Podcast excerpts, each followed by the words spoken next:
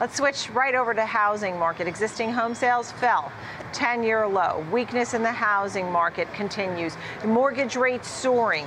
No one's refinancing. There's no inventory is tight. Ed Fernandez is with us, President, CEO, 1031 Crowdfunding. Debbie Bloyd, CEO, DLB Financial Services. Thank you both for being here. Debbie, is something going to change or is the housing market just petering out? Oh my gosh, thanks so much for having me. People are crazy and they're losing their minds right now because they can't figure this out. Should they have bought last year? They're all saying, oh my gosh, we should have bought last year, but we didn't want to compete with 20 other offers. Now the interest rate is double and they can afford not a $900,000 house, but a $600,000 house, not where they want to be. I don't think anybody's happy. Nobody wants this rate. Everybody wants to go back to 3%. And they said they'll wait it out. The thing is, the Fed's going to raise rates again. I don't know how long they can wait two, three years. You don't want to be a renter that long. You definitely, I mean, if you're renting, I mean, and the, that's the old story rent versus buy. I guess if you're going to be there for a while, you should buy. That's what people tell me. I don't know. Ed, tell me what we're going to see more as we get in some of this data. What are you watching for?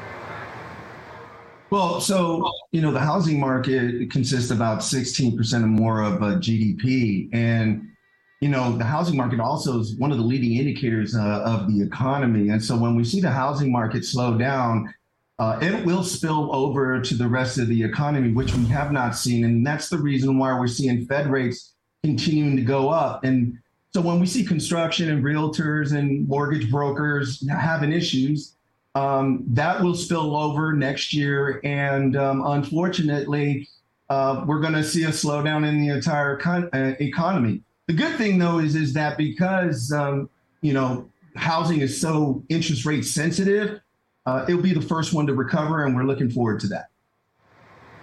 And then you have, um, I thank you for that. And then also, Debbie, you made a point about the two stories that are happening, the two tales of the market. Some of the older homeowners that had some good rates. Tell me about that, Debbie.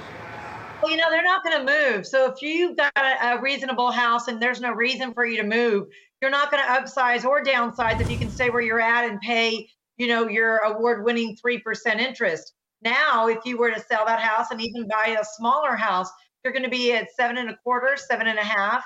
Nobody wants to do that. So everyone is going to sit. That's going to give them more incentive to stay exactly where they're at unless they have to move. If you have to move across the country, then you're going to buy a rate of a house you can afford and then refinance. So we, we may be setting ourselves up for a two or three year time to refinance again, even if rates go down two or three percent you'd be back in the fours, people, everybody would refinance its buying now. So the cycle will continue. It just depends on where are you at in the cycle. Mm-hmm, mm-hmm. And where? What do you tell Ed? What do you tell future home buyers? Well, unfortunately, you know they're a little frustrated, right? They're being priced out of the market. Um, interest rates are so high, and normally the first-time home buyer is the one that actually puts down a little down payment, so their loan to value or leverage is pretty high. So interest rates are very sensitive for them. And so it makes sense that they're going to continue to rent. Um, they may take on roommates and they may be moving in with their parents, but we're not going to see a substantial change in this housing market, in my opinion, until about 2024.